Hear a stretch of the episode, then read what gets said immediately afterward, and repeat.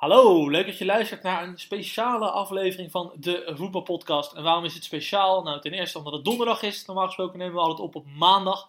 Ten tweede omdat dit een mailback aflevering is. We gaan niet het recente weekend bespreken, maar we gaan in op vragen van de luisteraars. En ten derde zitten we niet bij FC Afkikken in de studio, maar gewoon in de woonkamer bij Sam. Heb ik het zo goed samengevat, mannen? En dat allemaal in één take. Ik ben helemaal blij met je. Ja, dus we zitten weer ver voor open gebogen in onze microfoons. Zo hard mogelijk te praten. Ik weet niet, misschien komen we nu echt drie psycho's over, maar we hopen gewoon dat het goed te verstaan is allemaal. Ja, maar we hebben dus een paar maanden lang gewoon met deze apparatuur wel opgenomen. Toen luisteren mensen ook, dus dan moeten ze ons nu ook trouw blijven. Ja, laten we het hopen in ieder geval. Goed, jullie hebben massaal vragen ingestuurd. We nemen dat niet zomaar voor lief, dat vinden we echt tof. Maar we hebben er wel een paar uitgegooid, omdat we niet 25 vragen wilden doen. Ja, sommige leken ook heel erg op elkaar. Sommige vragen leken op elkaar, andere vragen voelden we ons niet echt geroepen om een uitspraak over te doen. Want we weten veel over voetbal, maar niet alles. Toch? Ja. Ook al komen we soms zo misschien over dat we dat denken. Dat is zeker niet zo. Dus iemand had bijvoorbeeld een vraag over, ja, hoe kan de schuld van FC Twente het best worden afgebouwd? Nou, ik keek een beetje om me heen. Jimmy, Sam, ja, ik voel me niet echt geroepen om daar iets over te zeggen. Nou ja, de uitgaven verminderen en de inkomsten vergroten. Ja. Ja, je moet gewoon het geld niet uitgeven inderdaad, wat dat betreft. Maar we gaan wel lekker de voetbalvragen na en we gaan gewoon beginnen. En de eerste vraag is van Ed Voetbalgeneuzel Daniel. En die heeft de volgende vraag. Aangezien morgen ook de NBA trade deadline is, welke trade zou je in het voetbal willen zien van 4 spelers of meer? En dan wel realistisch. Niet Messi, Alba, Piqué en Suarez voor Sinkgraven, Neres, Schuurs en Huntelaar en zo. Ja, dat zou Ajax ook nooit doen. Dat zou Ajax nooit doen, nee, tuurlijk niet. En in het basketbal is het natuurlijk zo dat je geen spelers coacht, maar je ruilt spelers tegen elkaar. Jullie zitten meer in dat wereldje, man. Dus jullie moeten het een beetje doen bij deze vraag. Zeg het eens, wat hebben jullie bedacht? Nou ja, ik ga natuurlijk wel voor de blockbuster trades natuurlijk. Een blockbuster wil zeggen dat het echt om grote namen gaat tussen twee grote ploegen. Uh-huh. Ik heb Real Madrid en ik heb Paris Saint-Germain uitgekozen. Toch wel echt twee mondiale grootmachten. En dan heb ik ook gekeken waar eigenlijk de pijnpunten van beide selecties zijn. Zodat het redelijk een even trade is. Mm-hmm. Zodat er eigenlijk geen winnaars of verliezers zijn. Real Madrid biedt aan Keylor Navas, Marcelo, Isco en Benzema. Ja. En Paris Saint-Germain ruilt daarvoor in Neymar, Verratti en Rabiot. En dan is dus altijd de vraag bij, als je op NBA Twitter een ruil voorstelt, who says no? Wie zegt nee van beide partijen? We hebben elkaar geen gedag gezegd voor de luisteraars. Zouden ze helemaal ontwricht zijn? Hoi Sam. Ja, geen idee. Ik ben Erik, Sam is Sam en Jimmy is Jimmy. Ja, lekker makkelijk. Wie zegt nee, Erik, hierop, op dit voorstel? Dus nog één keer, Jim? Ja, Paris Saint-Germain ontvangt Keylor Navas. Ja. Marcelo, Isco en Benzema. Mm-hmm. En Paris Saint-Germain doet weg aan Real Madrid, Neymar, Verratti en Rabiot. Maar hier zegt PSG toch nee tegen? Ja. Ik denk niet dat PSG dit zou willen. Toch? Zelfs met de context dat Neymar weg wil. Nou, Isco is wel jong, hè? Of tenminste niet jong, maar is niet super oud of zo. Plus je hebt de zwak, ja. Ze hebben nog een achterbuffel nog een keeper natuurlijk. Maar Marcelo, kijk, linksback is natuurlijk wel al een zwakke plek altijd. Ja. Benzema, ja, hij ligt misschien niet helemaal goed, omdat het natuurlijk een speler van Lyon is. Maar Benzema is toch gewoon nog steeds een hele onderschatte spits. Maar hoe gaat het? Dan zou je dus Benzema, Cavani en Mbappé. Nee, Cavani die kan dan weer naar de linkerflank natuurlijk. Oké. Ik voel hem niet helemaal, omdat...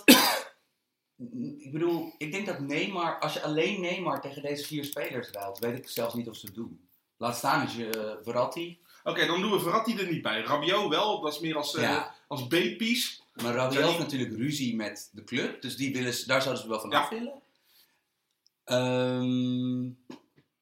Ik weet het niet. Ik denk dat er een tegenvoorstel van Paris Saint-Germain zou komen. Oké, counteroffer. Komt, Sam. Eens even nadenken. Ik denk dat ze dan Benzema, die net zoals Cavani al de 30 gepasseerd heeft. Ik denk dat ze die dan... Wat zouden ze... Erik, ik kijk naar jou. Wat zouden ze dan voor in plaats van Benzema in dat pakketje kunnen vragen? Nou ja, ze hebben daar best wel op de bank zitten, toch? Wat nu niet speelt. Ik zit even na te denken, wat dan voor Paris Saint-Germain... Ik denk dat Paris Saint-Germain een tegenbod zou doen van... Maar Vasquez of zo. Vervang Casemiro. Doe Casemiro erbij in plaats van Benzema. Ik denk dat ze dan willen praten. Zoiets. Maar ik vind het wel veel leuker zoals het in het voetbal gaat. Dat je gewoon met miljoenen smijt. Ik bedoel... Nou, trades vind ik eigenlijk ook wel gewoon leuk. Dit is natuurlijk zeker. Want dan zie je altijd wie er winnaar is of niet uiteindelijk op dat moment en in de toekomst. Ja, ik bedoel... Ik ben er niet zo mee bezig als jullie met de Amerikaanse sporten. Dus ik snap het ook nooit zo heel goed. Van waarom zou je dat zo doen? Zeg dat dan gewoon, dat je het gewoon niet snapt. Dat is voor ons makkelijker, voor de luisteraar makkelijker. Ja. Nee, maar ik denk dat dat misschien een betere trade is. Maar het blijft natuurlijk moeilijk om een trade systeem naar het Europese of het mondiaal voetbal te brengen natuurlijk. Het zou wel leuk zijn. Want je zit ook met salaris dan... Wat heb jij, Stan? Ja, ik zat dus te denken. Eerst wilde ik het met 3 partijen doen. Maar ik dacht van, dat wordt te ingewikkeld. Dus ik kwam sowieso bij Isco uit. Ja. Want dat is denk ik de grootste speler van het moment die niet speelt. En ook nog eens, hij is 26. Dus hij heeft nog, als het goed is, zijn beste 3-4 jaar voor zich. En dat zou dus echt een top 5 speler van de wereld kunnen zijn in de juiste situatie. En dan zat ik eerst te denken wat ik zelf zou willen. Nou, ik zou heel graag willen dat Pep Guardiola met hem aan de slag gaat. Mm-hmm. Dat zou dan, ik weet niet of dat als een van de 2 nummer 10's zou zijn, of als linksbuiten, of als rechtsbuiten. Maar ik zou of als valse spits. Maar ik zou in elk geval, ik heb het idee dat als je Isco bij City nu dropt, dat gruwelijk zou zijn. Ja, dat op de een of andere manier dat hij ondanks dat Kevin De Bruyne, Bernardo Silva, David Silva er zitten, dat Guardiola daar het beeste uit zou van halen. En nou, Real Madrid heeft natuurlijk aanvallers nodig. Want ja, ze hebben met Vinicius een veelbelovende tiener. Asensio is natuurlijk getalenteerd, maar dat komt er niet helemaal uit dit seizoen nu die de kans krijgt. Benzema is goed, maar is toch altijd een dienende speler voor de ster. En is aan de verkeerde kant van 30. En ik zou als Real Madrid gewoon daarmee... Gewoon Real Madrid daarmee. Real Madrid heeft sterren nodig. Bij City zouden ze dan denk ik gaan vragen om een van die 2 centrumspitsen. Ik denk dat City zelf liever afstand doet van Aguero, hoe goed hij ook is. En hoe meer hij ook toevoegt aan het spel. En dat Real Madrid misschien eerder zou willen dat Gabriel Jesus de andere kant. Ja, dat snap ik ook op zich ook wel. Aguero is dan echt een noodverbandje voor Real, voor 1 of 2 seizoenen. Nou ja, maar dat is wel typisch Real moeilijk. Want ik vind dat een van de 5 beste spitsen ter wereld. Ja. Ook al is hij al... Ja, ondergewaardeerd eigenlijk Aguero. Ja. Hij wordt nooit genoemd bij die top 5 volgens mij wel. Maar een realistischer oord... Ik heb ook een realistischer trade voor Isco. Realistisch is niet leuk. Dat is Chelsea. En dat zou dan, want nou ja, wie wordt er natuurlijk heel veel in verband gebracht met Real Madrid? Hazard. Eden Hazard. Die wordt dus samen met Neymar het meest genoemd als nieuwe ster van het nieuwe Real. Ja, maar het kan dus ook, dat is het basketbal ook wel eens, dat je 1 grote speler ruilt voor 3 of zo. En dus daar gaat Hazard daar naar Real. Naartoe, want Chelsea zal natuurlijk niet alleen Isco daarvoor terug willen. Dus ik zou als Chelsea zijnde dan Isco, Asensio en een verdediger vragen. Ik zou bijvoorbeeld Isco, Asensio, Hakimi vragen. Die ze nu hebben aan Dortmund. Ja. En dat zijn dus 3 spelers die ik heel graag onder Sarri zou willen zien. Ik ben benieuwd trouwens of Sarri volgend jaar nog trainer is bij Chelsea. Dat moeten we eerst even kijken. Ja, als je die uitspraak van hem al leest, dan denk je van, nou, er zit nog maar weinig vertrouwen tussen club en coach en spelers. Ja. Dus ik vind dat eigenlijk de realistische. En ik bedoel, het zou natuurlijk... Een team met Isco en Asensio, Chelsea, ze moeten ergens beginnen om weer een nieuw titelteam te bouwen. Ik heb het idee dat Hazard weg is deze zomer. Ja, dat denk ik ook. Dus dan zou dit een aardig begin zijn. Die vind ik leuk, dit vind ik wel leuk. Hazard voor die 3 gasten. Ik vind hem prima geraamd, denk ik. Hakimi is heel erg goed, hè? Ik denk dat dat misschien een dealbreaker zou zijn, dat die te goed is. Ja. Dat Real Madrid zegt van, nou, je mag een andere verdediger, niet die jongen. Want dat is, of dat Chelsea nog een andere piece erbij doet. Ja. Een Aspilicueta bijvoorbeeld. Ja. Zo, Ik heb het iets dichter bij huis gezocht, mannen. Ik heb een trade tussen 3 teams. Hey. Oh, een 3-way deal. Nice. Emmen, Heerenveen en Groningen. Kijk, Heerenveen weten we allemaal. Aanval goed, verdediging minder goed. Dus niemand in deze trade hoeft sowieso te verhuizen? Nee, dat is lekker natuurlijk. Ja, lekker. Emmen heeft een goede trainer, maar niet zulke goede spelers. Groningen heeft een redelijke groep. Nou oké, trainer moeten we nog even zien. Dit is de deal. Mitchell van Bergen gaat naar... maar die is van Vitesse, toch? Nee, die is van Heerenveen. Die is echt gekocht. Ook dat het een was. Ja, eerst ruilen ze 1 op 1 Mitchell van Bergen met Kiel Scherpen. Dus Mitchell van Bergen die gaat naar Emmen, Kiel Scherpen naar Heerenveen. Oké. Maar ze krijgen daar ook nog een veldtraining van Dick Luquien bij. Een veldtraining? Een veldtraining. Ja. Zo'n soort de goedbom. Ja, die gaat even een verdedigende organisatie neerzetten bij Heerenveen, want het kan natuurlijk niet hoe dat nu gaat. Daarna gaat Dick Luquien door naar Groningen. Oké. En in ruil daarvoor krijgt FC Emmen Warmerdam met Zeefuik. Dus gewoon twee aardige spelers op eredivisieniveau. Dus voor een trainer. Okay. Maar het is een three-way deal. En in dit verhaal zou Heerenveen echt genaaid zijn. Want die verliezen van Bergen, die krijgen één veldtraining. Dus die krijgen dan nog Chabot van Groningen. Maar wat wint Groningen? Wat Groningen doet drie spelers weg en die krijgen... Krijg een Dick Luquien. Ja, nou, Dick Luquien. Die krijg je een permanent als trainer. Dick Luquien krijg je permanent dan. Ja, hè? Maar wie gaat er dan echt mee trainen? En op doel staan bij Emmen? Dat weet ik niet. Dat moet Emmen, maar Emmen krijgt wel Warmerdam en Zeefuik. En kijk, Luquien is toch weg waarschijnlijk. Binnen 1 of 2 zomers daar. Dat is een hele goede trainer. Groningen kan op de lange termijn bouwen. Emmen heeft 2 spelers erbij. Heerenveen kan zijn verdediging opleuken. Ik vind het een briljant idee, maar er is één probleem. Kiel Scherpen en Chabot, ja. Dat Van Bergen en Chabot gaat natuurlijk never bij Emmen tegen. Nee, maar ja, dat heb je met trades. Ze hebben geen no-trade clausule, dus ze hebben niks te zeggen. De veldtraining van Luquien moest een beetje aangeven dat het ook een beetje grappig bedoeld was. Want dit is natuurlijk een vraag die leuk is, maar het slaat nergens op. Nou, hoezo? Het is leuk om te filosoferen, maar een trade in de Eredivisie gaat toch nooit gebeuren. Nou, ik bedoel... Vroeger was het iets regulierder dan het nu is, maar het bestaat nog steeds. Hoor, de laatste die ik kan herinneren was Eto'o, die dan erbij zat in de package deal verslagen. Nou, wat denk je, Mkhitaryan met Alexis Sanchez? Is dat 1 op 1 gereld? Nee, er zat geld bij. Nee, er zat wel geld bij. Maar United moest geld extra betalen voor Sanchez. Ja. Maar nee, goed, jij zegt dus Heerenveen wordt genaaid in dit verhaal van mij? Of Groningen wordt genaaid? Je zei dat er iemand... Groningen?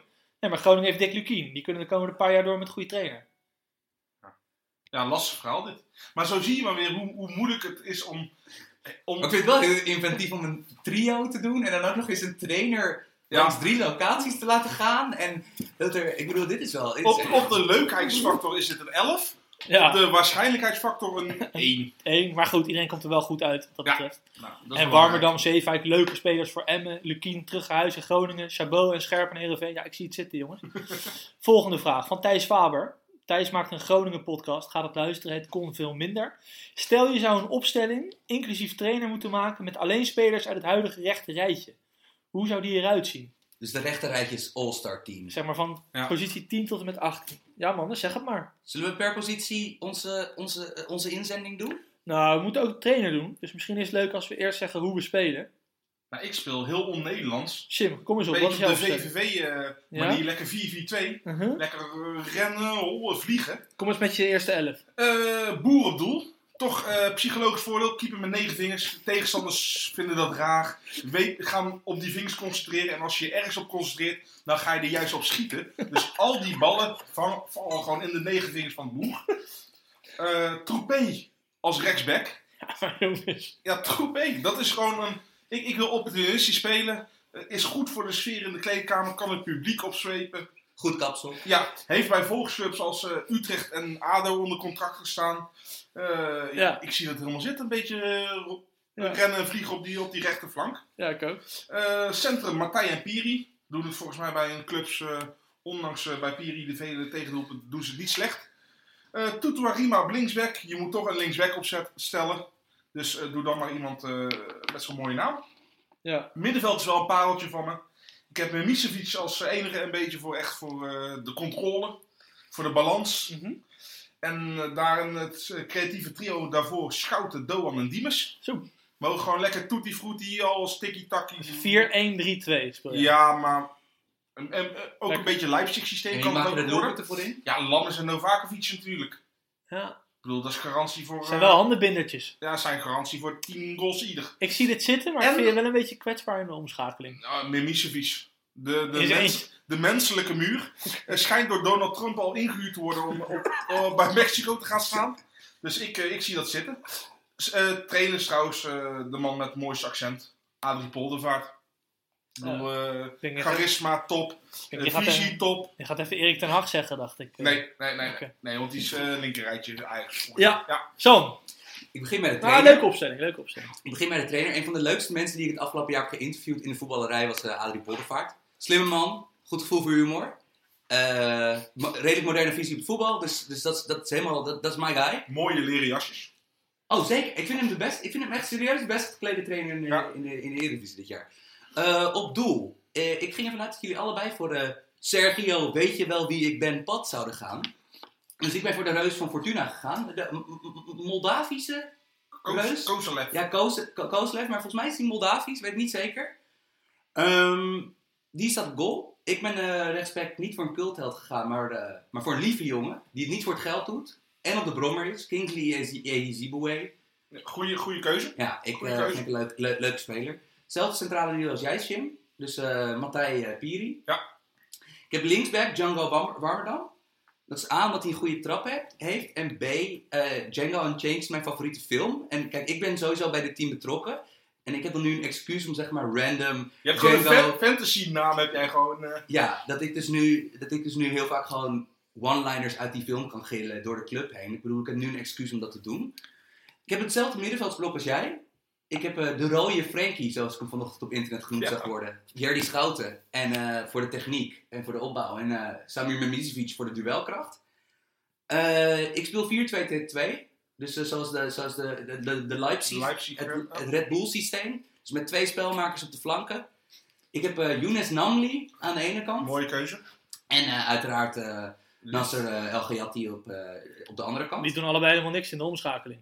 Ja, maar ik bedoel... Memizovic. Dat ga jij ze bijbrengen dus. Ik heb een zekere muur. Maar je zegt het Leipzig systeem. En dan zet je twee beetje luie spelmakers op de zijkant. Nee, maar in mijn team, zeker als ik die sfeer... Snap je de sfeer is goed met Kingsley, met Adrie... Django. En mijn one-liners. Dus ik denk dat het allemaal goed komt. En ik bedoel, iedereen is natuurlijk op de training helemaal in bewondering van de rode Frankie... Dus, en voorin heb ik Lammers. En dan als centrale spits. En dan Doan, die mag helemaal doen wat hij wil. Dat is de ster, volgens mij, van alle teams. Goeie ploeg. Ik heb nog geen clubnaam. Wie zou winnen? Django Unchained. Ja, nee, maar maar dat is too on the nose. Ja. Want kijk, dan gaat Django natuurlijk het contract voor verbeteringen eisen. Omdat namelijk, de club is naar hem vernoemd. En, nee, maar even jongens. Er is echt geen enkele reden op basis van het voetbal waarom Django Warmer dan in zo'n team zou moeten staan, hoor. Echt geen enkele. Ja, maar we hadden volgens mij alle drie als probleemplek de linksbackpositie. Ja. Want, ik bedoel, de spoeling... Ja, Piri zou je nog... Je zou Bram van Polen... Wie zou winnen tussen jullie teams, denk je? In ieder geval niet die van jou, Erik. Nou, weet ik niet. Wie zou tussen jullie twee winnen? Ja, ik weet het. We hebben nagenoeg hetzelfde team. Ja. Ik bedoel, Jim heeft iets weer culthelden. Ik denk toch dat de standaard situatie van El-Giyatti de doorslag gaat geven. Maar ik zie een 3-1 overwinning voor Django. Ik blaas jullie allemaal helemaal weg. Ik heb namelijk Dick Luquien als trainer. Dus ik heb een hele compacte 4-4-2 staan waar jullie allemaal totaal niet doorheen kunnen voetballen. Dat is 1. Ik heb ook Sergio Pat in het goal. Die is veel beter dan Kooslef. Ik heb ook Kingsley rechtsback. Ik heb in het centrum Memizovic, want dat is eigenlijk gewoon een verdediger. Komt er dus wel bij ons alle drie uit. Is wel leuk. Doe het goed die jongen. Ja. Met Kikpiri. Dus ik heb een beetje van alles. Ik heb linksback Pinto van Fortuna Sittard. Ja, jullie kijken natuurlijk nooit Fortuna. Is gewoon een hele goede linksback. En daarom heeft Sam ook gewoon een keeper van Fortuna op Hartstikke. Ja, nee, goed leek het. Op basis van de samenvattingen.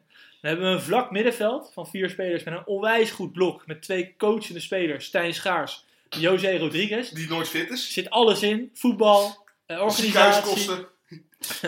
Verdedigend sterk. Nou, op de zijkant hebben we 2 technici. Doan aan de rechterkant en Mark Diemers op links. Dan zit je sowieso goed met aanvallende impulsen. En voorin het spitsenkoppel Sam Lammers. En naast heeft El-Giyatti een vrije rol. En ja, Dick Luquien erbij zie ik mezelf niet verliezen van jullie team. Onmogelijk.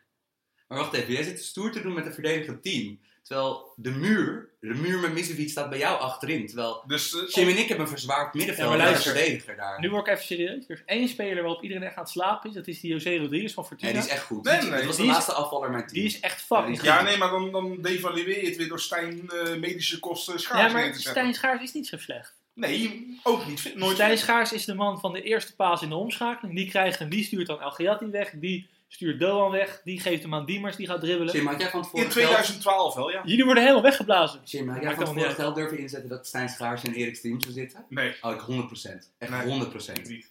Ja, Erik Elias voetballer. Nee. Ja. Ja, is het zo? Wat zal Orlando Engelaar nog doen? Ik vind Stijn Schaars heel goed, ja. Jij zegt bijna van, zet Jan Wouters er ook in. Maar leuke vraag thuis. Jongens, dit team... Even serieus, als we het gemiddelde... We pakken jouw team, prima. We pakken jouw team. Ik denk ook dat dat het meest realistisch is. Waar zou dit team 4e kunnen worden in de Eredivisie? Nee. Boven AZ? 4e niet. 5e of 6e. Maar wel play-offs halen. Ja, play-offs zit je in. En ik vond het lastig om een linksback te zoeken. Dat is een beetje het probleem in het rechterrijtje. Maar waarom hebben we dan allemaal nog steeds een systeem waarin we vleugelverdedigers gebruiken? Ja. Had ook voor een 3-4-3 kunnen doen of een 3-5-2. Ja, maar je hebt bijna altijd wel een verdediger en links-rechtsback nodig. Ebusué vond ik wel echt... kijk, jij neemt dan Troepé als gewoon ook voor de grap, maar ik denk dat jij... Nee, Grinta. Nee, je kan ook full pep gaan en gewoon zelf backs en middenvelders maken van spelers die in een andere positie stonden. Ja, Masroei bijvoorbeeld. Leuke vraag hoor. Ja, nou ja, oké. Maar leuke vraag. Ja, leuke vraag. Maarten de Groot. Hoe hoog scoort Ralf Seuntjes, de Seun of Gold, op jullie Fox Doc ranglijst? Ja, we hebben natuurlijk een tijdje geleden een aflevering gemaakt over Fox Sport documentaires en de namen daarvan. En dat dat eigenlijk gewoon hilarisch is. En dan zit je dus weer voetbal te kijken en ze kondigen hem altijd aan in de rust. Dat er weer een nieuwe is. De Seun of Gold. Over Ralf Seuntjes. Ja, gasten. Even serieus. Ja, nee, maar waar gaat dit over? Nee, maar dit spandoek had hij gewoon al bij FC Den Bosch. Hè? Dus dit is wel gewoon al een bijnaam die algemeen geaccepteerd is. Maar, wie krijgt er allemaal een documentaire, man? Als nou, ik heb laatst omdat ik ook weer een beetje een counteroffer aan Sam wilde doen van... Ik wil een keer wat Fox documentaires verzinnen. Maar alles wat ik wilde verzinnen bleek gewoon al te bestaan. Ja. Er is zo'n gigantische waslijst met documentaires. Je zou er gewoon echt een 10-daagse van kunnen houden. En dan heb je nog niet eens alles gezien. Ze maken elke week een nieuwe. En volgens mij moet elke club er 3 hebben of zo. Dus op een gegeven moment, sorry, met alle respect. Maar jongens, moet je 3 documentaires over Fortuna Sittard maken. Jullie zijn echt de ware politici. Jullie zijn aan het tijdrekken. De vraag is, hoe hoog scoort hij op onze ranglijst? Ex-FC Den Bosch, bijnaam daar volgens mij ontstaan, hoog. Hij scoort hoog, maar hij zit nog wel echt zwaar onder Nilamtai, koning van het duister. Zijn we het erover eens dat nog altijd die kampioen scoorde al heeft? Ja, Johnny van den Berg van Wasstraat tot Wembley. Ja. Ik zou zeggen, als het een indexcijfer zou moeten krijgen van 0 op 100, ik zou zeggen inderdaad een mid-80, een 84. Ja. Maar ze doen leuk hun best. Goede kritieken krijgen. Gaan we even naar een serieuze vraag. Jordan Sok. Jullie bekijken wedstrijden vaak vanuit de top 3 clubs. Wat doen zij goed en fout? Maar ik ben eigenlijk wel eens benieuwd naar de andere kant. Wat zouden jullie doen als je tegen Ajax, PSV of Feyenoord zou moeten spelen? Met pak en beet, Heerenveen, Groningen of PEC? Vind ik echt een leuke vraag, omdat ik tegen zowel Ajax, Feyenoord als PSV net iets anders zou spelen. Ja, omdat ze ook alle 3 in ballen zitten ook anders zijn. Nou, laten we eens met de koploper beginnen, jongens. Stel je voor, je bent trainer van Heerenveen of Groningen en PSV komt op bezoek. Wat zouden jullie doen? Lekker de bal aan PSV geven. Zorgen dat ze toch, ondanks dat het een sterkte is, dat ze die backs lekker blijven gebruiken, die voorzetten. En zorg maar gewoon dat je 3 grote koppers achterin hebt om Luc de Jong op af te stoppen.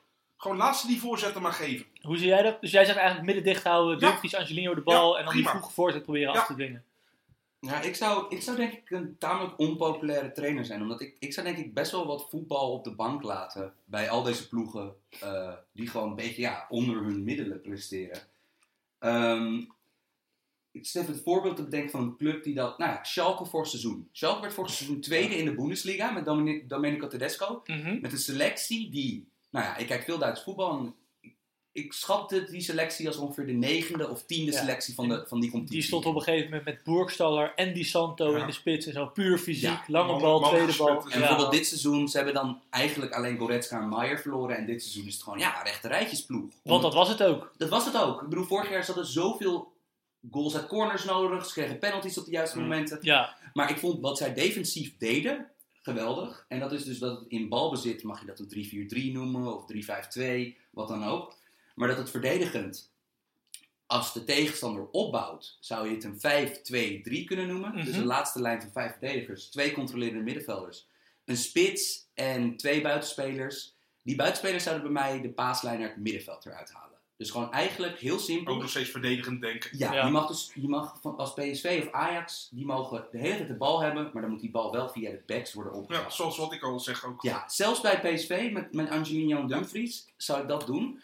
En dat zou dan, wanneer PSV of Ajax op de helft van de tegenstander is, zou dat dan een 5-4-1 worden. Met de spits ter hoogte van de controleurs. Ja. Dus bijvoorbeeld, ik zag laatst VVV afgelopen weekend ook iets interessants doen. Maar ik had bijvoorbeeld daar, vond ik het een beetje apart, dat ze Mlapa eigenlijk een soort van man-op-man liet spelen tegen Matthijs de Ligt. Dat ze zoiets hadden van, ik denk eerder dat het de bedoeling was dat hij tegen Blind ging spelen. Nee, Blind werd dus in de laatste fase vrijgehouden. Omdat Mlapa moest dus het veld enigszins in de lengte oprekken. Snap je? Omdat zijn dreiging van snelheid. En dat zou ik dus niet doen. Ik zou dus echt, bijvoorbeeld Benitez, dat had het heel goed tegen Guardiola-teams met zijn Newcastle. Van de 5-4-1 en dan die spits. Die spits heeft een heel vervelende rol voor het middenveld van de tegenstander.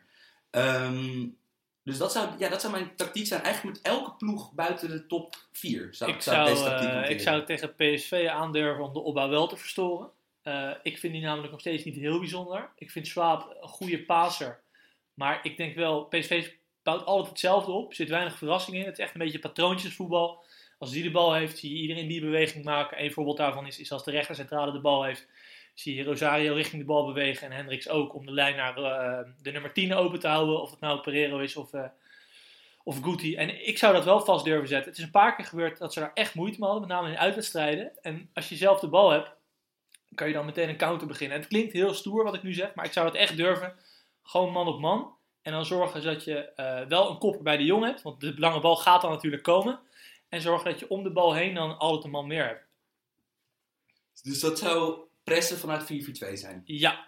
Zoals Groningen dat deed bijvoorbeeld. En PSV is dan blijkbaar nog niet voetballend sterk genoeg om wel via Jorrit Hendricks te voetballen. Maar wat er dan gebeurt vaak, is dan gaan ze de lange bal spelen. Die wint Luc de Jong dan vaak en dan proberen ze van daaruit door te voetballen. Dus wacht even, de spitsen zouden de centrale verdedigers opvangen. Ja. De buitenspelers de backs. Juist. Wat gebeurt er als Rosario en Hendricks de bal komen ophalen? Dat doen ze dus ook. Dat is het grappige. Ze zouden allebei de middenvelders laten uitstaan. En wat druk zetten. En wat ik je dus tegen je zei, is dat, of tegen jullie zei, is dat ze vinden dan vaak Pereiro niet. Ze vinden vaak de 10 niet als dat gebeurt. En dan gaan ze vaak de lange bal spelen. En terwijl die lange bal wordt gespeeld, heb je de twee middenvelders die zijn op tijd terug om het duel aan te gaan met Pereiro voor de tweede bal. Het is een beetje riskant, maar zo zou ik het wel durven. Want vaak zie je dat PSV daar weer moeilijk in het spel komt.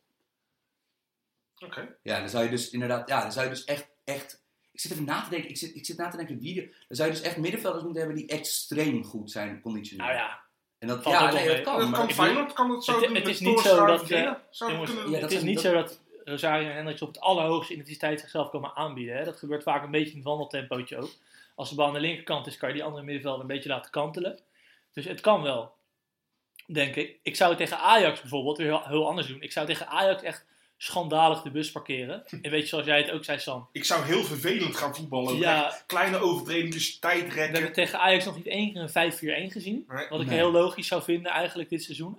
Ik zou een 5-3-1-1 ook heel logisch vinden. Met dat je dus de 10 een beetje laat inzakken. En op het moment dat je de bal verovert. Dus met 8 man aan het verdedigen. 5 verdedigers, 3 middenvelders. Als je hem afpakt, hop, meteen die speler zoeken. Want daar ligt vaak de ruimte bij Ajax. In dat gat wat Schöne en Frenkie de Jong laten vallen. Dus ik zou het anders aanpakken. Tegen PSV zou ik echt wel proberen druk te zetten tegen Ajax. Maar Ajax heeft natuurlijk ook al in het tweede seizoen zelf al echt een duidelijke kwetsbaarheid laten zien. Nog meer dan PSV natuurlijk. Ja. Dus daar kan je ook heel goed op anticiperen. Precies. En ik zou ook zeggen van zet pas druk in de laatste 30 meter van het veld. Dat die bal er in ieder geval niet overheen gegeven wordt. En hou vooral het veld heel klein. Ja. Ja, Feyenoord vind ik eigenlijk niet een heel moeilijk verhaal. Ik zou zeggen geef hen de bal. Ja. Hou het midden dicht. Doe geen hele gekke dingen. Je hebt een kans om te winnen. Ik bedoel... Ja, het is niet zo dat Feyenoord ons heel veel reden geeft om iets anders te zeggen. Die zijn prima te bestrijden. Toch?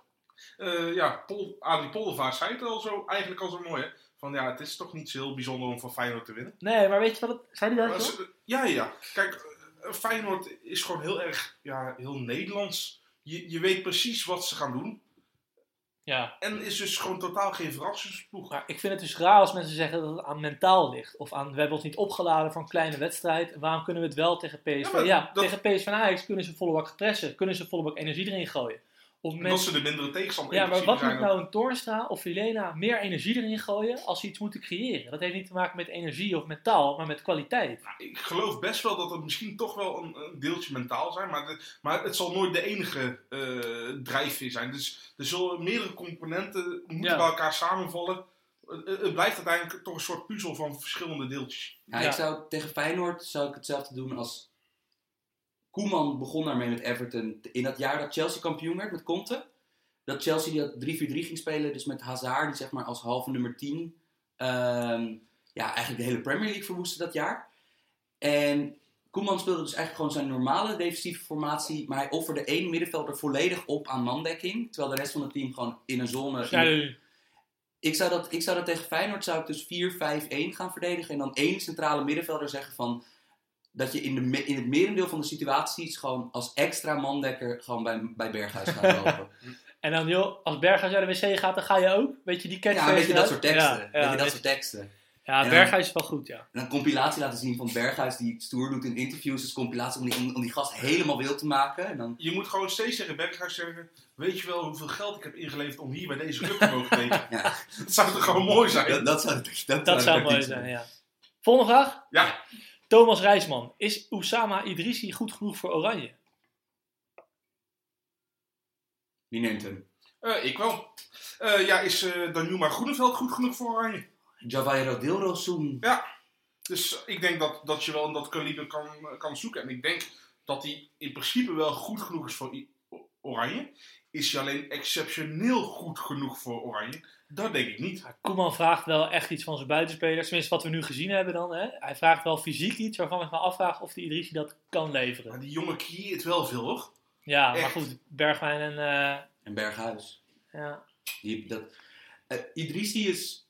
waarschijnlijk de beste... Ik bedoel, Stenks is waarschijnlijk het meeste talent van al die jongens. En Lammers zou ook een heel goede voetballer kunnen worden uiteindelijk. Maar ik denk dat Idrissi de beste aanvaller is buiten de top 3. Op dit moment? Ja, dat denk ik wel. Gewoon in de Eredivisie? Dat denk ik wel. En die ook nog voor Nederland zou kunnen kiezen. Ja, wat ik bedoel, je hebt Eudegaard en Doan, zijn dan de andere jongens die hier... En dan, ja, in mijn ogen zijn Lammers en Stenks... Die moeten nog even. En bijvoorbeeld Stenks moet even laten zien dat hij op de been kan blijven. Ja, dan.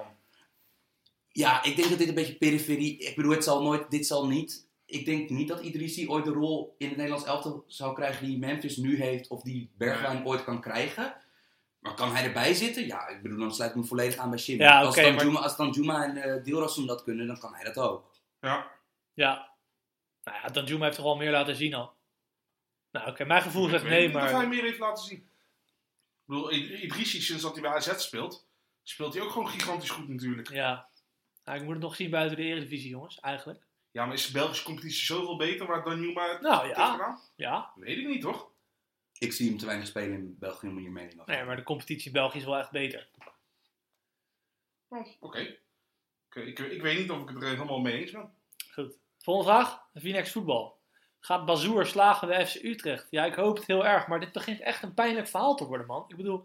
Een rode kaart. Je gaat van Ajax naar Wolfsburg, krijgt een kans, red het niet. Oké, nou prima, kan gebeuren. Gaat naar Porto, binnen 6 maanden moet je weg. Ga je naar Nederland terug.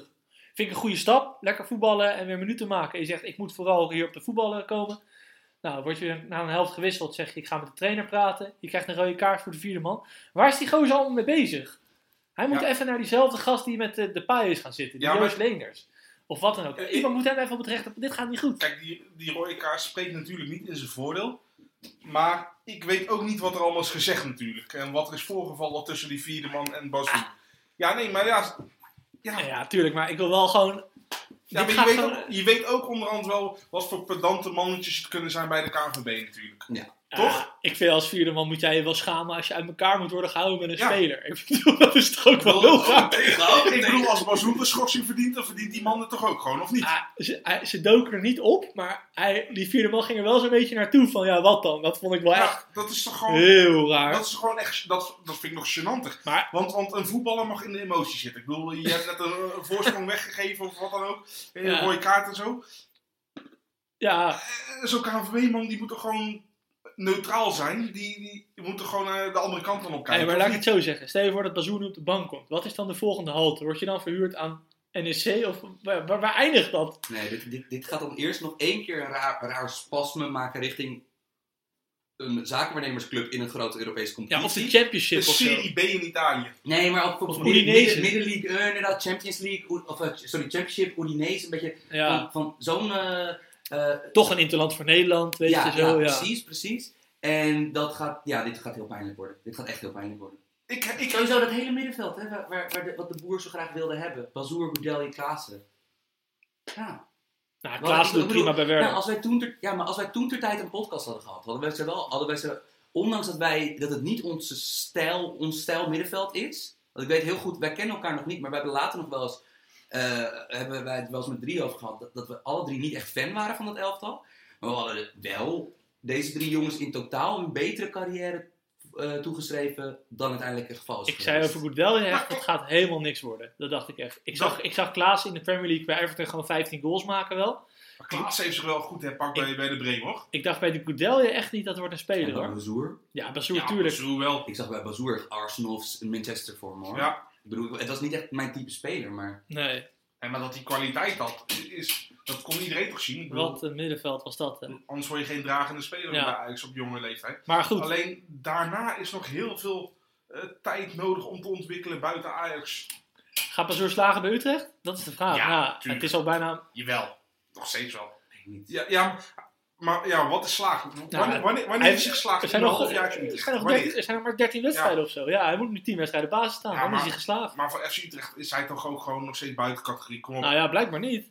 Hoezo blijkbaar niet? Nou, hij wordt dan gewisseld en dergelijke. Om tactische redenen door de trainer. Ja, maar nou gaan we doen alsof dat Dick Advocaat en de val is. Kom op. Dat is een goed punt. Ik vind vooral deze hele trainersperiode van Advocaat bij Utrecht vind ik... vind ik veel zeggen. Maar laten we daar niet op ingaan. Het is de grote advocaatshow. Dat wordt heel mooi gezegd. Ja. FC Advocaat. Volgende vraag. Alaphilippe. Serieuze vraag in het kader van hashtag Ik ben Ten Hag. Met Ajax tegen Real Madrid naderend. Welke variant kan Ten Hag het beste gebruiken? De Bayern variant? Dus hij bij Bayern speelt Tadic in de spits. Of moet hij gewoon met een spits tegen Varane en Ramos gaan klooien? Ja, leuke vraag. Ajax zit nu natuurlijk echt... in een lastige spagaat, want hun hele team is ingericht op balbezit georiënteerd voetbal. En op spelen op de helft van de tegenstander met hoge backs. En het is heel lastig om, als je het hele jaar met die speelstijl bezig bent, om dan ineens te zeggen, jongens, tegen Real Madrid gaan we opeens 4-4-2 spelen op eigen helft, gaan we tegenhouden. Dat kan niet. Dus Ajax zit nu in een spagaat. Ze moeten doorgaan op deze voet. Ze moeten met het balbezit voetbal proberen tot resultaat te komen. En we hebben gezien... tegen notabene Heerenveen en Feyenoord, ploegen die ik minder hoog inschat dan Real Madrid, toch wel? Dat het helemaal fout kan gaan. Ja. Dus dit wordt gewoon echt een heel lastig verhaal. Ja, maar ik vind het zo mooi hoe Sam het eigenlijk al weken voor toen het affiche wel bekend was, maar weken voordat de wedstrijd zou plaatsvinden, dat er wel heel erg makkelijk over de loting werd gedaan. Want je ziet het, Ajax is niet ingestort, maar heeft ineens kwetsbaarheden. Nou wil ik ook weer niet groter maken dan dat het is. Ja. Het is niet zo dat Ajax er niks meer van kan. En Real Madrid onder Solari heeft toch wel een soort systeempje gevonden. Dat ze toch in ieder geval optimaal kunnen presteren. Ja. En ik denk, als je 100 mensen had gevraagd toen de loting was, zullen er misschien 40 hebben gezegd van haalbare kaart voor Ajax. Ik denk dat er nu ineens een stuk minder zijn. Ja, maar het is goed dat... terwijl de selecties niet zijn veranderd. Sim, wat jij ook zei toen van... dit is een goede loting, maar... wel nog steeds Real Madrid. Ja. Kijk, een goede loting in de context van. De selecties zijn wel een beetje veranderd. Hè? Want bij Ajax niet zozeer. Ja, bij Ajax, Madrid de links natuurlijk. Want ze hebben natuurlijk... die Solari en Vinicius. Ja. Gewoon, dat is de linksbuiten van het team. En dat is ook dan de enige... omdat ik Beel gewoon nog steeds... een rare voetballer vind. Vinicius is de actiemaker. Ja. Dat is de man aan de bal die dribbelt. Mislukt heel veel, maar ook heel veel gaat goed. Maar wie was vroeger natuurlijk, behalve de voorhoede, de actiemaker? Marcelo. Maar Marcelo speelt zo'n raar seizoen verdedigend en qua fitheid. Slecht seizoen nog. Ja, dat die Solari heeft nu al een paar belangrijke wedstrijden. Heeft hij ook Reguilón opgesteld. Dat is een jeugdspeler, die wordt dan nu linksback. Ja, die speelt in de competitie toch ook? Ja, en dat is gewoon een back die iets minder gekke dingen doet. Dat lijkt allemaal te werken. Daarnaast, heel harder. Solari is nog harder voor Isco dan Lopetegui dat al was. Met hem op de bank zetten. Daarnaast Asensio. Krijgt kwartiertjes. Ja, krijgt kwartiertjes in plaats van... Maar dat is ook wel weer gelijktekenend voor nog steeds de sterkte van de selectie van Real Madrid. Maar vooral Benzema, die oogt goed weer de laatste weken. Ik zou, als ik heel eerlijk ben, bij Ajax... Nou, Ik was niet bij die podcast na de klassieker, maar jullie weten mijn mening. Ik ben me wild geschrokken van Lisandro Magallan. Ik vind dat echt te weinig aandacht kreeg. Ik heb zelden een centrale verdediger bij een top 3 club zo'n wedstrijd zien spelen. Ja, als in dat uur in de Kuip. Ik ben het helemaal met je eens, maar enige verzachtende omstandigheden is dat sowieso de defensie niet klopte en hij nog de meest nieuwe was in een nieuw land. Yes. Dus... Kijk, positioneel heeft niet zo heel veel niet altijd met taalbarrière te maken, maar er zijn wel enige mitsen en maren in zijn voordeel te spreken. Laten we hopen dat die, uit Ajax oogpunt hopen dat die communicatiefouten omdat we iets met taal te maken hadden.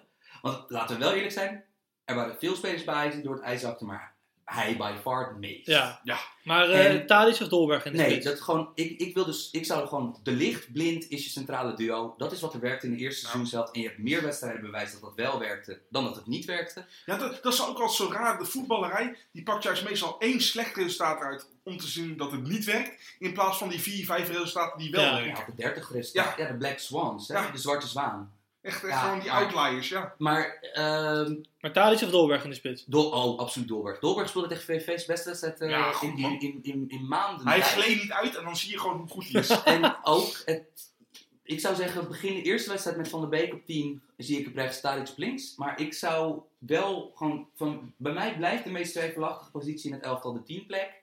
En ik zou wel gewoon, als het niet loopt, ik zou het helemaal niet zo raar vinden om dan in wedstrijd 2, Neres is links buiten, Tadić op 10.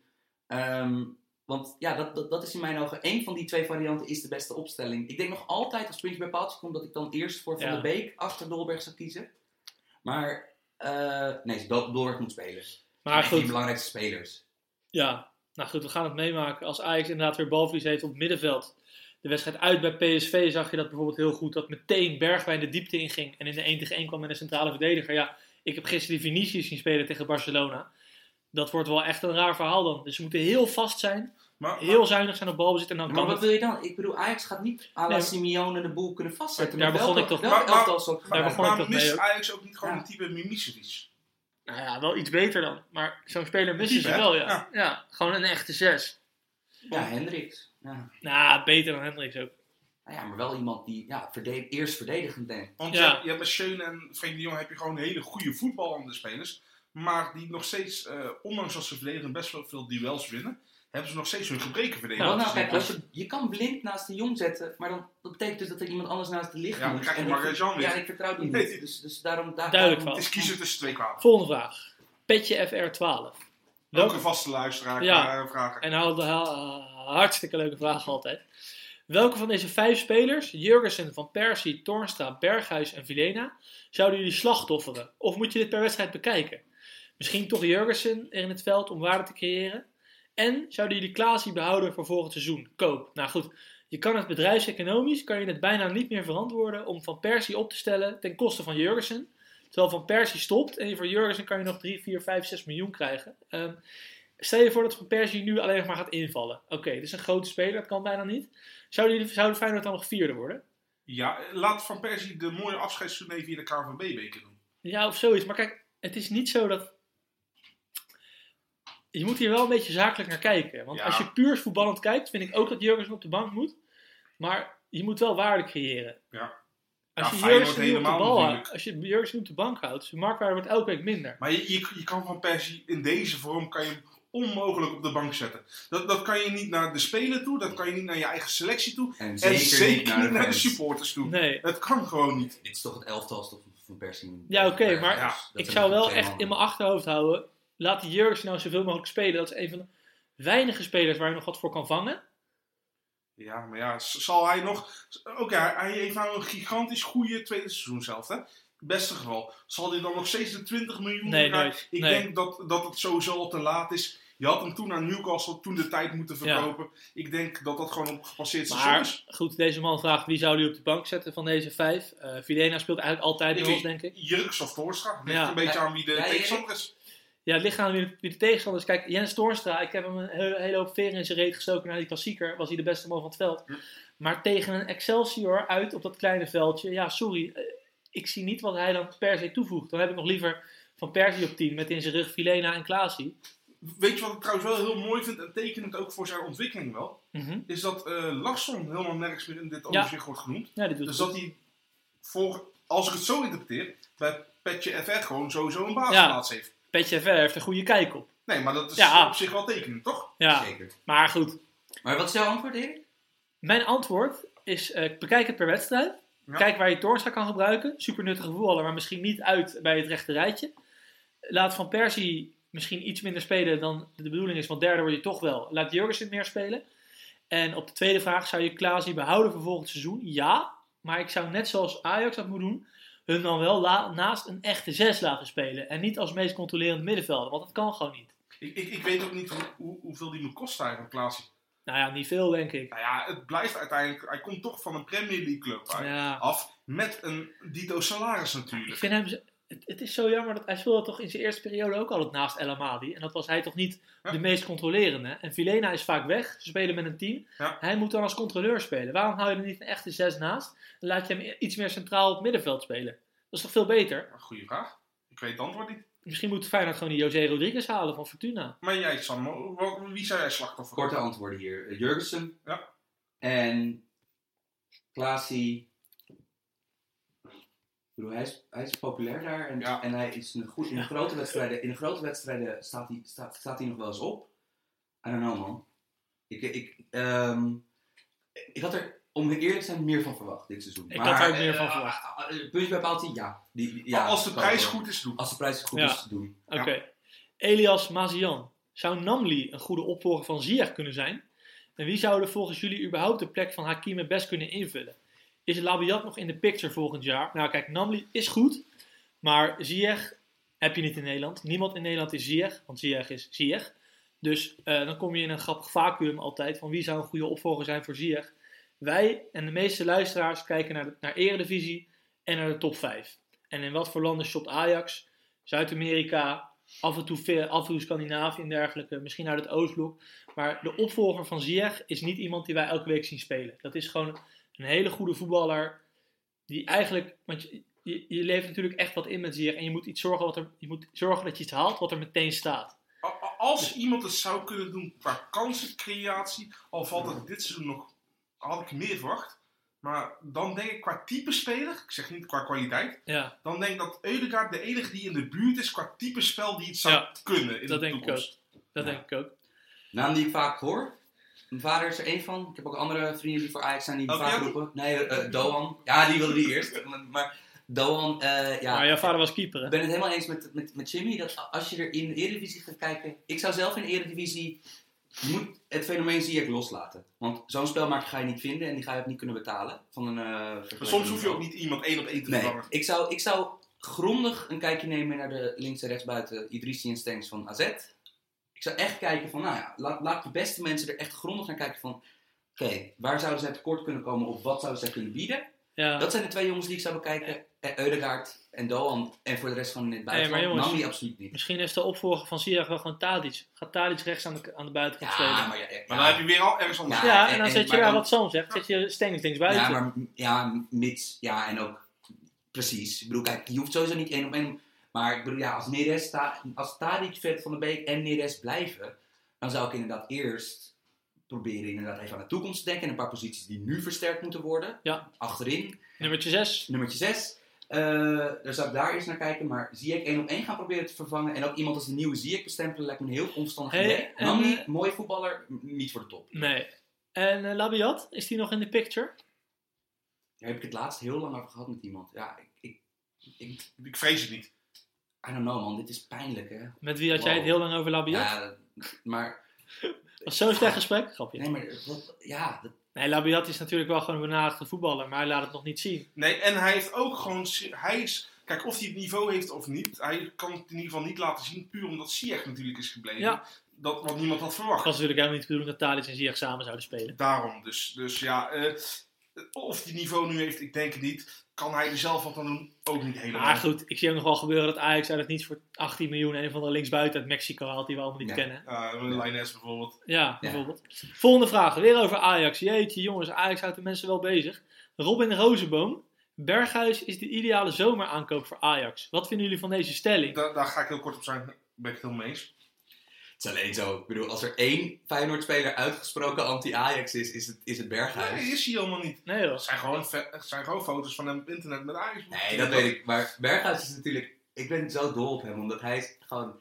Hij is een van de weinige voetballers die echt shit talkt. Ja. Omdat hij, zeg maar, hij doet echt stoer. Maar hij is wel ook gewoon goed. Hij is Wist je dat Berghuis had ingeleverd om bij Feyenoord te voetballen? Ja, en dat hoeft hij dan bij Ajax waarschijnlijk niet te doen. Nee. Tenzij... En heeft hij nooit iets over gezegd, Erik? Nee. Heeft hij dat nooit ook even benoemd voor de camera? 10 keer? En wij hier zijn het allemaal gewoon over eens. Oké, luister. Ja, Berghuis kan qua kwaliteit... Hou het kort, Elias. Ik hou het kort, maar... Hoeveel zou je daarvoor moeten betalen? 15 à 20 miljoen aan Feyenoord? Ik bedoel, er komt sowieso een bonus op omdat het van Feyenoord naar Ajax is. Het is al een goede speler. Zoiets zou je moeten betalen, denk ik. Ja. Dus omdat er een premie op zit vanwege de gevoeligheid, moet je meer betalen. En dan zou ik zeggen, ja, voor die 15 miljoen, haal dan lekker een ander. Want je kan voor 15 miljoen wel een betere speler halen dan Berghuis, toch? Maar Berghuis weet je precies wat er staat op dat moment. Hoeft zich niet aan te passen. Ik vind dat wat je nu doet wel te makkelijk gedacht. Van voor 15 miljoen haal je een beter. Dat weet je nog. Ja, wie dan? Ja, dat heb ik net uitgelegd. Neres is een geslaagde aankoop. Ongeveer voor dat bedrag. Maar is die per se beter dan Berghuis? Zo, dat is echt al geslaagd. Maar goed, dan heb je het ook. Ja. Waarom wordt een voetballer zoveel waard zoals hij waard is? Neres is jong, Braziliaan, zit ook een premie op, noem maar op. Zo makkelijk is het niet zo. Ja, maar dat kan je bijna bij elke transfer dat zo. Wat Jimmy zegt, je weet wat Berghuis is. Luister, geef mij een Wisecard accountje, geef me 6 maanden vrij, ik kom in een lijst van 40 spelers. Alleen die tijd heb ik niet en ik heb het account niet. Dus ik kan nu wel gaan roepen van ik heb die en die speler. Dat is niet zo. Maar ik ben er heilig van overtuigd dat ze wel bestaan. Oké, maar zou gewoon een verzekering zijn. Prima, zou een zijn. Gaat het ooit gebeuren? Nee. Zou het hilarisch zijn als topclubs van elkaar weer gaan kopen? Ja. Tuurlijk. Maar snap je, weet je, je kan wel roepen van wie dan? Ja, weet volgende ik veel. Vraag, er zijn 20 competities, die ga ik niet allemaal volgen. Ik heb nog meer te doen. Buitenland, tempelhopper. Even rustig, even. We gaan nu naar het buitenland. Ja. We gaan nu naar het buitenland. Want er waren vragen in. Laat er allemaal in zitten. Er waren heel veel vragen ingestuurd. En wij houden van jullie als luisteraars. We willen het jullie lekker makkelijk maken. Dus we hadden gesorteerd op binnenland en buitenland. We hebben nu alles van het binnenland gehad. We gaan nu naar het buitenland. Tempohopper. Welke buitenlandse competitie kijken jullie het meest? En welke buitenlandse competitie vinden jullie het leukst om een wedstrijd tussen twee middenmotors te kijken? Nou, ik kijk bijna nooit naar een pot tussen twee middenmotors. Ik weet niet of jullie zitten. Als ik dan wel kijk, dan kijk ik het liefst eigenlijk in de Bundesliga naar de middenmotors. Dus Mainz tegen... Ja, nee, maar niet alleen Mainz. Per jaar kan het verschillend zijn. Of... Schalke Leverkusen of zo? Ja, of... Dat is toch geen middenmotor? Jawel, kan wel in de Bundesliga. Borussia Dortmund tegen Stuttgart zou zomaar een pot uit de middenmotor kunnen zijn. Ja. Dat is zo leuk van die Bundesliga. Stuttgart staat wel stijf onderaan nu. Maar... Nee, maar ik zeg ook kan. Hè, want Gladbach staat ook tweede of derde. Okay. Dus dat vind ik het leukste aan de Duitse competities. Die clubs liggen heel dicht bij elkaar. Ja. Wat, op Bayern na natuurlijk en op dit moment Dortmund. Wat vind jij het leukste, Sam? Ook de Bundesliga? Ja, er zijn twee vragen. De eerste vraag is welke competitie kijken we het meest? Ja... Ik schrijf voor mijn werk over buitenlands voetbal. Ik denk dat bijna 3/4 van wat ik schrijf over buitenlands voetbal gaat. Dus ik ben altijd redelijk, word ik gestuurd richting Premier League. Als ik mijn weekenden zelf zou mogen invullen in plaats van dat het mijn werk gevuld zit, zou ik denk ik nog altijd Bundesliga het meeste kijken. Dat is ook mijn antwoord op vraag 2, Bundesliga. Spanje vind ik ook altijd. Spanje vind ik over algemeen de vermakelijkste competitie. Ja, maar bij mij is het niet echt een competitie die ik echt standaard vaker bekijk dan een andere. Ik kijk ongeveer evenveel uit Engeland, Spanje, Duitsland. Ja. Ik kijk ook alles wat los en vast zit. Maar ik vind wel in de Bundesliga zie ik vaak twee ploegen die niet de bal willen hebben. Die een heel slim plannetje hebben om elkaar uit te schakelen.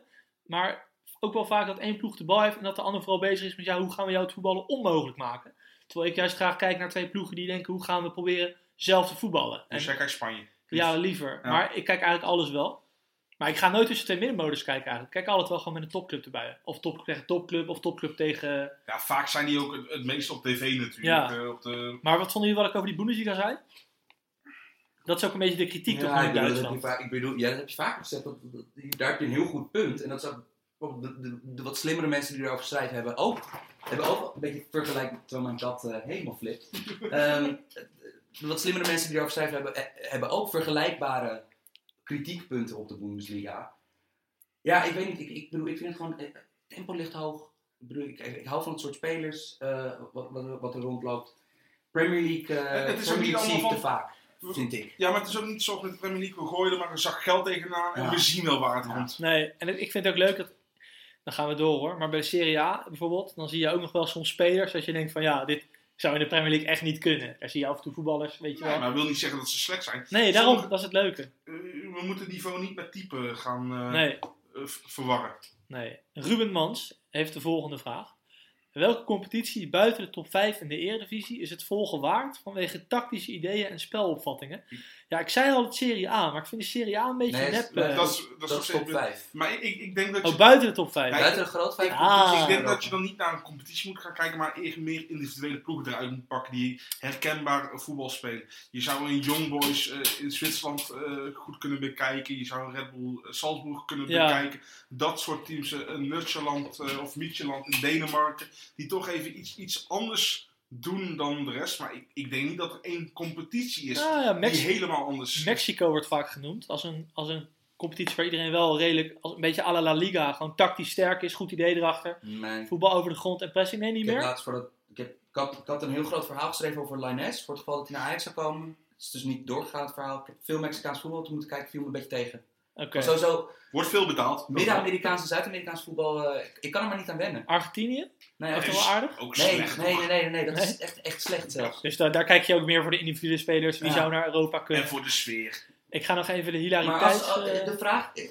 Als het echt om tactiek gaat, tactische ideeën, spelopvattingen, Zweite en Dritte Bundesliga. Dat zijn competities die tactisch echt heel sterk zijn. De tweede Bundesliga is echt fucking goed, man. Ja. Er lopen allemaal spelers rond die zouden in de Eredivisie echt 5 vingers in de neus overeind blijven. En als je iets anders wil zien dan je normaal gesproken ziet, dan moet je Championship doen. Want Championship is gewoon echt een vak apart qua voetbal, van hoe ze daar spelen. Nu klink je echt als zo'n proper voetbalman, van de Champions League moet je kennen. Championship. Nee, maar Championship, ja. Ja, maar het is wel interessant, want het is gewoon bijna een andere sport die je kijkt. Ja, het is gewoon echt heel anders. Ik ga nog even de hilariteitskaart trekken. De J-League in Japan. Daar zijn ze allemaal 1,70 natuurlijk. En dan hebben sommige van die ploegen dan één zo'n Braziliaan van 1,90. Spelen ze alleen maar lange bal. Joe bij Nagoya Grampus 8. Zo'n gozer à la Luc de Jong wint elk duel. Ja, maar dat gaat nou in de Chinese league ook gebeuren natuurlijk. Met Fellaini. Maar weet je, Japan heeft wel een paar leuke spelers. Ik kijk het nu nooit meer, maar vroeger keek ik heel af en toe een stream. Osami. Vanwege Gamba Osaka. Ja, dat was geniaal. Dat is ook de club van Doan trouwens. Dat is ook de club van Leeds Doan, waar die vandaan komt. Maar die hadden dan Usami en Endo. Dat is een beetje de Pirlo van het Japanse voetbal. Ja, die competitie, het niveau ligt niet hoog. Het tempo ligt fucking laag. Maar je ziet wel sommige spelers die iets kunnen. En lopen van die verdwaalde broodvoetballers die daar gewoon 6 van die kleine... Nou, Iniesta natuurlijk. Ja. Bij er is er eentje die zichzelf eruit heeft gevoetbald. Hulk. Ja. Die is er begonnen. Ja. Die volgorde zie je bijna nooit. Maar die is er ooit begonnen. Ja, klopt. Sterker nog, die heeft zelfs al in de tweede liga van Japan gespeeld. Maar goed, ik ga je niet doen alsof de J-League tactisch interessant is. Maar Ruben, hopelijk antwoord op je vraag. En mocht je het niet weten, mag je altijd nog contact opnemen met Sam Planting. Volgende, Jens Albers. @voetbalpodcast. Hoe denken jullie over het uitvallen van Kai Havertz bij Leverkusen? Uiteraard een van de grootste talenten ter wereld. Maar is het middenveld Brandt, Aranguiz en Baumgartlinger stiekem niet veel meer in balans? #voetbalpodcast. Het voordeel is natuurlijk wel, is als Brandt echt op het middenveld gaat en niet op de vleugel, is dat er weer een plekje voor Leon Bailey vrijkomt. Toch? Nee, maar Bailey... Die speelt niet altijd. Jawel, maar Leverkusen sinds Bosser is dus met Bailey en Bellarijn als buitenspelers. Dat is nou 3 weken. Ja, maar Brandt en Havertz als middenvelders en Aranguiz dus als spelmaker op 6 als Schöne. Dus zijn vraag is dus dat bij Baumgartlinger, dat moet je dus voorstellen dat in die Bosperiode dat Klaas of Ziyech uit zou vallen en dat dat Paulsen of Eno er terug in zou komen. Dat is zeg maar Baumgartlinger. Ja, ik moest even lachen. Ik hoorde de naam Ejong Eno. Als ik de naam Eno hoor, moet ik lachen. Ja, nee, dus nee. Mijn antwoord is nee. Ik zeg ook nee. De uitdaging voor de ploeg van Bos, in mijn ogen, is dat ze in balbezit vaster worden. Dat ze minder balverlies hebben. Dat ze vaker de bal in de ploeg kunnen hebben. En als Kai Havertz uitvalt, Baumgartlinger is gewoon een degelijke, iets wat saaie voetballer. Dus dan ga je, in plaats van dat je de bal naar voren speelt, ga je hem breed of achteruit spelen. Dus ik ben het niet helemaal eens met deze stelling. Ik zou wel misschien zeggen dat Brandt voor mij wel heel veel risico neemt als middenvelder. En ik vind het cool dat Bos dat durft. Ja, maar als één trainer het durft, is hij het toch wel. Brandt ziet ook passes die anderen misschien niet geven. Maar ik zou misschien zeggen, gooi die Bellarabi misschien eruit. Zet Brandt linksbuiten en zet Baumgartlinger erbij. Maar ja, dat is weer de conservatieve trainer ten opzichte van Bos. Bos doet het zo. Bellarabi past ook niet zo goed in de pressen volgens mij. Nou, hij kan wel lopen als een gek, die Bellarabi. Maar... Ja, ik vind hem niet zo heel bijzonder. Ik vind het cool wat Bos doet. Ja, natuurlijk. En weet je wat het ook is? Je moet het ook soms niet te ingewikkeld denken. Hè? Brandt is de beste speler bij Leverkusen. Havertz daarna. Dus ja, één van je twee absolute sterspelers kwijtraken. Dat is gewoon kut. Laat het zo zeggen, ik heb liever wat minder balans, maar wel gewoon een veel betere voetballer op die plek. Ja. Dan heel veel balans en een speler als Havertz missen. Want die ga je gewoon als een subtopclub die niet dik zit in de hele talentvolle jongens. Nou, mm-hmm. Leverkusen heeft best wel wat talentvolle jongens. Ja. Maar niet in de grootte van Havertz. Nou, dat ga je gewoon missen. En dan Baumgartlinger is wel echt gewoon een Lidl-variant. Ja, Baumgartlinger is geen bosvoetballer. Nee. Dus dat is helemaal geen fit. Dus leuke vraag, Jens, maar we zijn het er niet mee eens. Willem Hartog heeft de volgende vraag. Met Zirkzee, Chong, Hoever en Sandler duiken er steeds meer jonge Nederlanders op in buitenlandse Champions League selecties. Van welke in de jeugd naar het buitenland speler verwachten jullie dat hij een grote gaat worden? Of structureel het Nederlands elftal haalt? Ja, hier ga ik dus weer de kaart trekken van... Ik heb geen... Jongens, even serieus. Niet. Als wij dit zouden weten, dan zouden we niet hier zitten. Dan zouden we voor clubs werken. Dan zouden we de meest geniale scouts zijn die er zijn. Ik vond Kiana Hoever fantastisch debuteren voor Liverpool tegen Wolves. Vond ik echt leuk om te zien, maar... Maar er zijn vaker jongens goed gedebuteerd en niks meer van gehoord. Dit kunnen wij niet voorspellen. Echt niet. Ik heb Joshua Zirkzee 1 keer live zien spelen bij ADO. Had hij een grote bek tegen iedereen, zelfs tegen de trainers. Dus die zal een hoop stap hebben gemaakt in zijn mentaliteit. En heel veel meerwaarde kan ik hier niet aan toevoegen aan deze vraag. Kijk, dat een Chong en Zirkzee buitengewoon talentvol is. Dat qua voetbal en kwaliteiten, daar is iedereen het over eens. En er zijn topclubs het over eens. Maar er zijn zoveel andere stappen die nog gemaakt moeten worden. Je hebt zoveel talentvolle jongens die het niet gehaald hebben. En zoveel minder talentvolle jongens die uiteindelijk wel uitgroeien tot international. Ik heb geen glazen bol, ik weet het niet. We hebben het namelijk over Resetli Bazour gehad. Dat is echt een goed voorbeeld. Volgens mij is Sam het wel eens met ons. Ik zie hem knikken. Ja, ik heb geen mening. Nou, dat is ook wel eens lekker. Sam Planting heeft geen mening. Sam Planting, ja, dat is lekker. Tom1892 heeft de volgende vraag. Hoi, ik zit vanavond Barcelona tegen Sevilla te kijken. Al van een paar dagen terug dus. Ja, nou, we bewaren gewoon die vragen natuurlijk. En Sillissen keept een goede pot. Naar welke club zien jullie Sillissen gaan, zodat hij meer minuten kan gaan maken? Ja, dit was altijd Liverpool, hè? Liverpool had altijd gewoon een goede ploeg. Maar geen keeper, dus het werd altijd Liverpool genoemd. Nou, die hebben natuurlijk Becker. Die hebben een hele goede keeper gehad. Ja, in de top of subtop van Europa moet ik bij keepers nu altijd meteen aan Napoli denken. Die zitten natuurlijk met... Precies degene die ik ook wil. Met Ospina, die is wel goed. Ja, niet... en die Griekse jongen ook nog, hebben ze? Die ken ik niet. Ik ben zijn naam even kwijt, maar die speelt ook wel eens af en toe. Oh, Carnesisch. Ja. Ik vind voor Lyon een goede ploeg. Die hebben nu Lopez. Ik denk dat Sillissen beter is. Niet heel logisch dat ze nu Lopez zouden gaan verkopen voor Sillissen. Maar ja, een beetje dat soort clubs. Kijk, Sillissen is voor een keeper jong. Hij is 29. Maar het moet wel een keer gaan gebeuren. Hè, dat hij in zo'n grote competitie een keer een basisplaats krijgt. Ja, weet je wat het is? Broekje doet het dit jaar volgens mij ook gewoon weer goed. Dat is echt goed. Ja, als je dit vorig jaar had... gevraagd, want iedereen zegt, ja, ik kan naar Dortmund toe. Mm-hmm. Maar Boerkie is gewoon weer vintage Boerkie. Boerkie was onder Tuchel ook gewoon prima. Die heeft gewoon onder Bos een heel raar seizoen gehad. Ja, een heel slecht seizoen gehad. Heel slecht en raar seizoen, ja. Bayern München, Neuer. Ja, Neuer is verschrikkelijk slecht. Ja, weet ik, maar kan je van de bank van Barcelona naar het eerste elftal van Bayern? Dat kan toch niet? Dat is een goede keeper. Ja, maar Sillissen is toch niet een van de 3 beste keepers ter wereld? Ja, maar een van de 3 beste keepers ter wereld. Maar die gaat er nu naar Bayern. Want die liggen allemaal vast. Ja, oké, noem ze eens. Ja, 5 beste dan? Nou, noem ze eens, die ligt vast. Oké, maar jullie denken dus dat Neuer... Nee, noem ze dan. Maar wacht even, voordat we dit gaan doen en jullie mij de hoek in gaan drijven. Jullie denken dat Sillissen beter is dan Neuer. Ik denk dat het verstandig is om een goede keeper achter de hand te hebben. Dat vind ik een vrij hete teken, hoor. Als je een sterk keeper... Jij hebt dit seizoen dus niet naar Neuer gekeken. Nou ja, hij is nu net geblesseerd geweest. Maar ik heb hem wel gezien, hij maakt foutjes.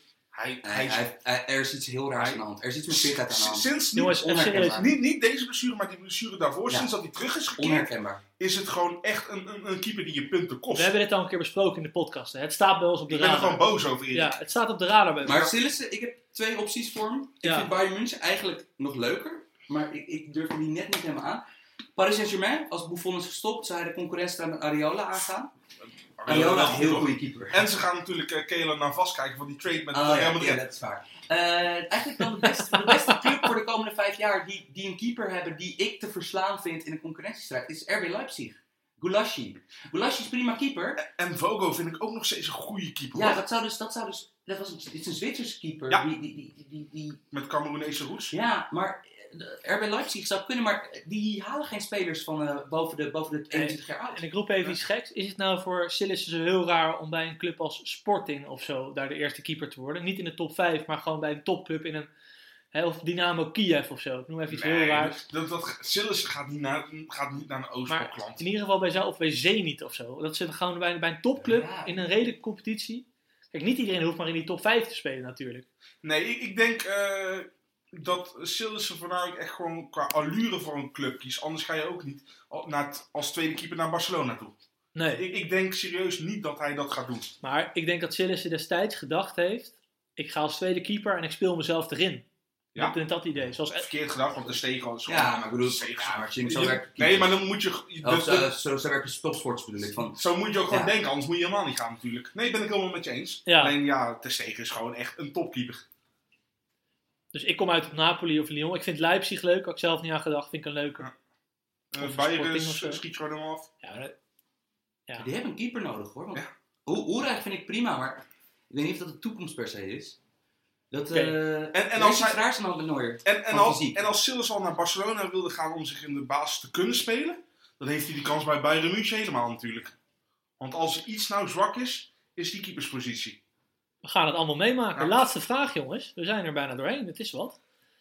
Abu Frida, mijn vader zei vanmiddag, als je het clubvoetbal eerlijker wil maken en clubs als Marseille en Ajax weer eens de Champions League willen winnen, dan moet het net zoals vroeger. Ja, maar Marseille is een beetje dubieus om te noemen natuurlijk. Voorals vroeger met omkoopschandalen. Ja, Bernard Tapie. Ja. Maar goed, het idee van de vader van Abu Frida was dus... maximaal 3 buitenlanders per team. Ja. Waarom zouden jullie hier voor of tegenstander van zijn? Nou, ik ben hier tegenstander van, omdat je dan slechter voetbal krijgt. Ja. En ik wil gewoon goed voetbal zien. Dat niet alleen, het gaat ook gewoon tegen alle dingen van de EU. Het is gewoon niet mogelijk. Ik vind sowieso, kijk, onderscheid gaan maken op basis van waar je moeders vagina... was ten tijde van jouw geboorte. Ja, je kan er niks aan doen. Nee, maar ik bedoel, inderdaad, ik heb toch letterlijk geen enkele eigen rol gespeeld in het feit dat ik in Nederland geboren ben. Maar... dus dat kan. Kijk, daar gaat het bij mij al gewoon filosofisch mis. En daarnaast, kijk, het gaat natuurlijk praktisch nooit gebeuren, omdat de machtige competitie zoiets hebben van, fuck, nee, dat gaan we niet doen. Je kan het van bovenaf, kan je het er ook klaarleggen. Maar de grap is dat... Dan alsnog denk ik dat er niet heel erg veel verandert. Want ik bedoel, als Barcelona nog altijd Messi, Suarez en Titi of zo heeft. Tuurlijk wel. Ja, maar dan hebben ze de Stegen niet meer. Nee, maar goed, dan hadden ze de Gea of Kepa. Precies, maar dan krijg je dus gewoon... Nee, nu ben je echt... Het wordt eerlijker, nu ben je echt romantisch over... de kwaliteit van het Spaanse of het Duitse team. Het gaat wel echt veranderen. Mocht dit door zou gaan... zou het wel weer een level playing field worden. Waarbij de competities worden eenzijdig. Want bijvoorbeeld Bayern München wordt dan gewoon het Duits elftal. Ja, maar goed, je krijgt gewoon minder goed voetbal. Minder goed voetbal, minder opbrengsten, minder commercie, noem maar allemaal op. Jimmy, ben je er klaar mee? Ja, de parkeermeter is afgelopen. Nou, in ieder geval, ik ben hier tegen. Jij ook, Jim? Ja, het is gewoon niet mogelijk. Het is gewoon tegen de strijd van de EU. De strijd met de EU. Maar goed. We zitten hier in de podcast, we kunnen alles veranderen als we willen. Ja, maar het is wel... Kijk, wat het wel zo is... Ik heb die tijd nog wel gewoon meegemaakt natuurlijk... dat je maar... dat je maar 3 buitenlanders mag hebben. Maar het Bosman-arrest is niet alleen... dat er onbeperkt buitenlanders zijn. Wat je vroeger ook had... is dat zelfs ook al was je transfervrij... moest de club gewoon nog steeds voor je betalen. En dat is nou dus niet meer. Nee. Dus dat het alleen aan de 3 buitenlanders... regel ligt, vind ik onzin. En de Premier League, Sam, zou die ook hetzelfde blijven? Ja, nee, die gaan met de Brexit nog wat krijgen. Ja, ik zit na te denken. Volgens mij zou je enorm veel gegoochel met naturalisatie krijgen. Dat Barcelona daar $500 miljoen voor over heeft om Messi een Spanjaard te maken. Ja. Maar ik denk dat je dat soort dingen tafereelen krijgt. En ik vrees dus dat dan het gat tussen Juventus en Napoli... of het gat tussen Bayern München en Dortmund gigantisch zou worden. Ja, dus we schieten dit af. Ja. Klaar. Ja, ik denk alleen dat de competities die buiten de top 5 zitten wel sterker worden. Want, voor de Eredivisie is een topidee. Want dan blijft een Hans Hatenboer wel in Nederland. Want een Atalanta gaat dan liever voor een andere buitenlandse speler als ze maar zoveel mogen hebben. Oké. Nee, duidelijk. Laatste minuutje jongens. Dus de echte trouwe fans zijn nog over. Ik wil tegen jullie zeggen hartstikke bedankt als je een vraag hebt ingestuurd. Ook al hebben we hem niet behandeld. Maandag kon even echt niet. Dus hartstikke goed hoe we het nu hebben opgelost. Ik ben benieuwd hoe het geluid klinkt. We zitten weer bij Sam. Sam gaat zelf editen ook. Dus we gaan helemaal meemaken hoe dat gaat. Maandag zijn we er gewoon weer. We hebben misschien een leuk extraatje voor op de dinsdag. Moeten we nog even kijken of dat lukt. Maar ja, dan zul je moeten afwachten. Hopelijk gaat het lukken. We gaan kijken hoe het gaat. We gaan ervoor zorgen dat het lukt. We gaan ervoor zorgen dat het lukt. Ja, maar dat hebben we vaker toegezegd zonder dat het echt lukte. Dus dat moeten we niet doen. Stay tuned. Maandag zitten we weer bij Afkikken. Bedankt voor het luisteren. En wat ik echt tof vond. Laatst had ik gevraagd of jullie een recensie konden geven. Op iTunes hadden 13 mensen gedaan. Vind ik echt super vet dat dat gebeurt. Maar we staan nog steeds op 4,5 ster. En dat vind ik fucking frustrerend. The road to 5. Ja. Dus we stonden altijd op 5. Maar er is dus iemand geweest. Die vijfde ster. Daar doe je het voor. Er is iemand geweest van die 13 mensen. Die 1 ster heeft gegeven. Ja, dat kan niet anders. Terecht. Dat is zo eng. Maar ja, goed. Dat was waarschijnlijk degene die mij ook veel te serieus vond. En zo. En, ja. Terecht. Want die vraag nemen we nooit mee in de mailback of zo. Nou, weet ik veel. Wij willen naar 5 sterren. Dus als je dat voor me wil doen. Maak je mijn dag. Bedankt voor het luisteren. Weer een mooie podcast gemaakt. En tot maandag. En een hele dikke SO. Nou, Dayot, Chanchul, Upamecano. Nou, dan doe ik SO Manuel Kanji natuurlijk. SO Frank Sturing.